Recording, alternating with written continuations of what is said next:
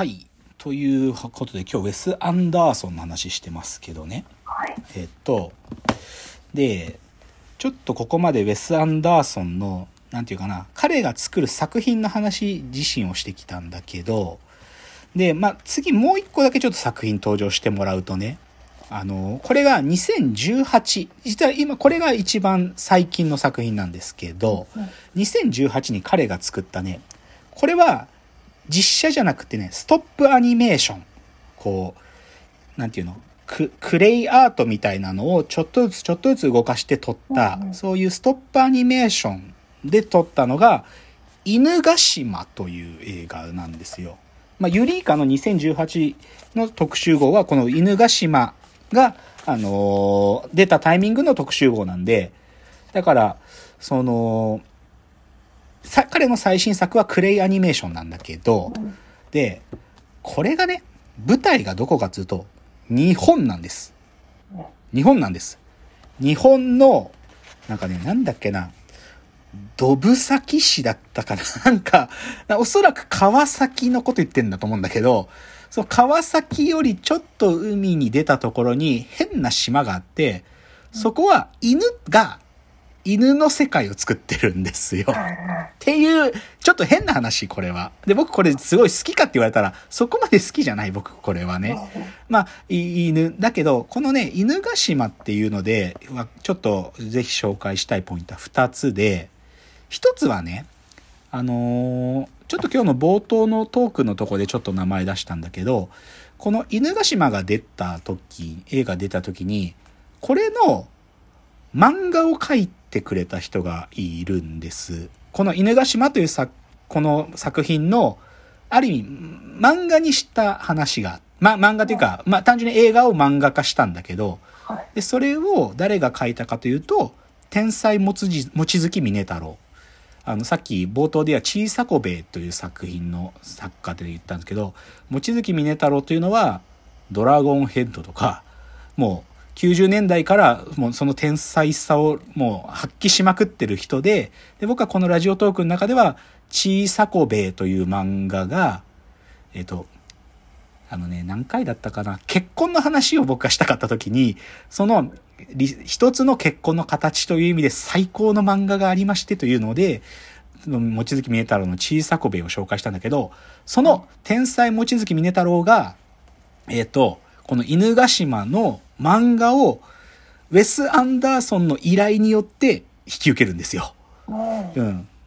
で、もともと望月峰太郎はウェス・アンダーソンのファンだったらしいんだよね。で、それはね、僕も、なんかこの犬ヶ島の漫画を望月峰太郎が書くっていうことを、あのニュースになってるのをね、改めて見て、あ、そういや、望月峰太郎の作品に出てくる、なんか、ファッション？あの、キャラクターが着てる衣服とかは、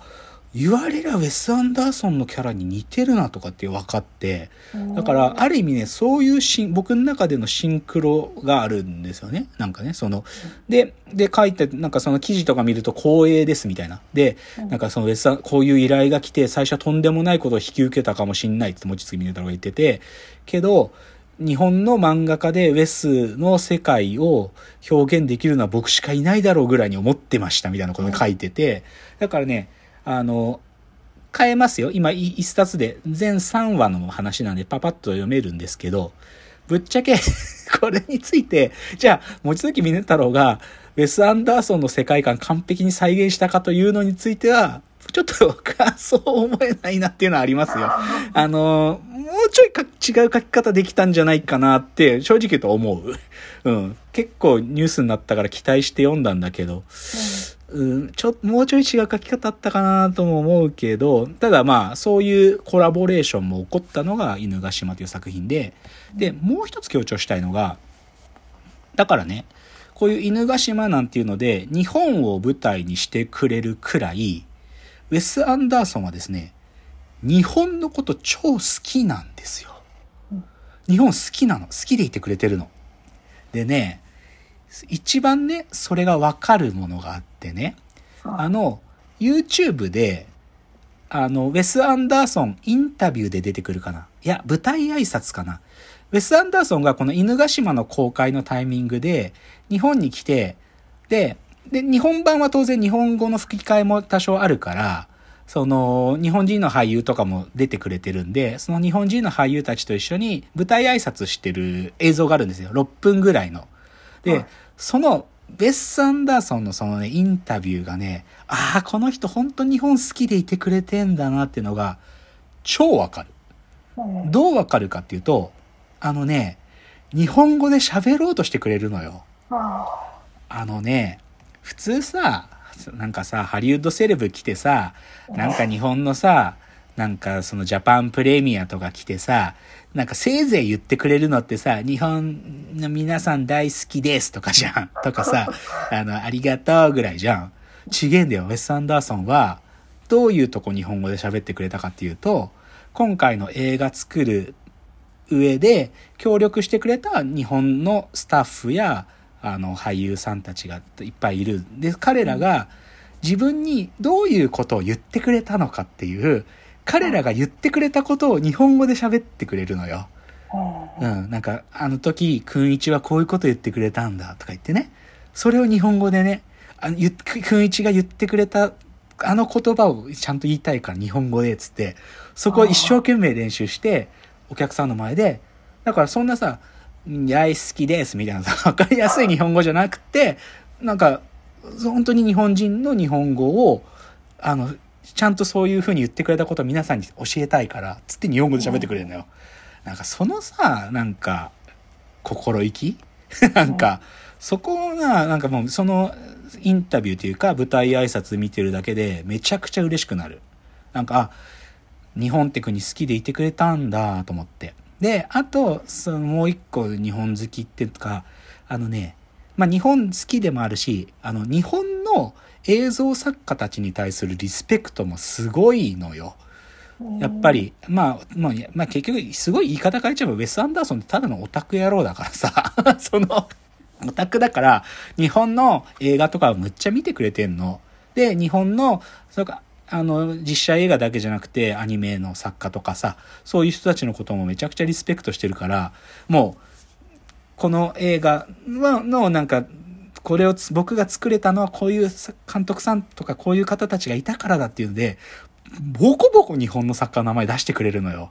それはメジャーな宮崎駿とかだけじゃなくて、もうボンバで、ぜひね、皆さん見ていただきたいですけどね。それも、なんか、早尾宮崎さんとか言ってね、言ってくれんのよ。もうしっかりちゃんと彼の中でメモライズされてる作家の名前がポコポコ出てくるんで、うん、そういう意味でね、だから、こういう洒落た人が、ああ、日本って国好きでいてくれてんだって思うところも僕がウェス・アンダーソン好きなところですよ。うん。うん、で、じゃあちょっと今日、このチャプターの最後は、でね、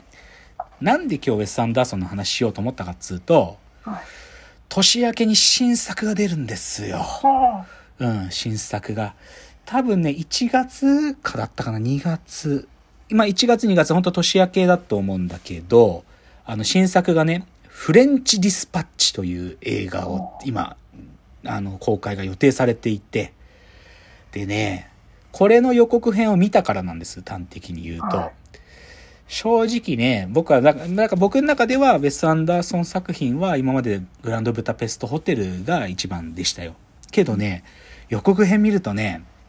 いや、これ超えるんじゃないかなって予感がすごくします。で、で、予告編からだけわかる情報でどういう映画かってこと、ほんと軽くだけ、僕も全然知らないからさ、言うと、フランスの新聞社の話なんだっつうのよね。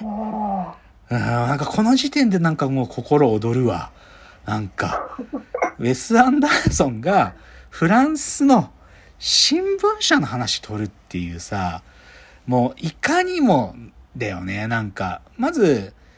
なんかさ、やっぱりおとぎ話というかさ、その箱庭的想像力果たす、作ろうと思った時、フランスで想像できることってさ、僕らだ、でもあるじゃない。僕らの頭の中にあるフランスってあるじゃない？でもそれがまあおそらくウェス・アンダーソンだから僕らが思い描いてるフランスとはちょっと違うさ彼なりのフランス像がきっとあってでしかもそこの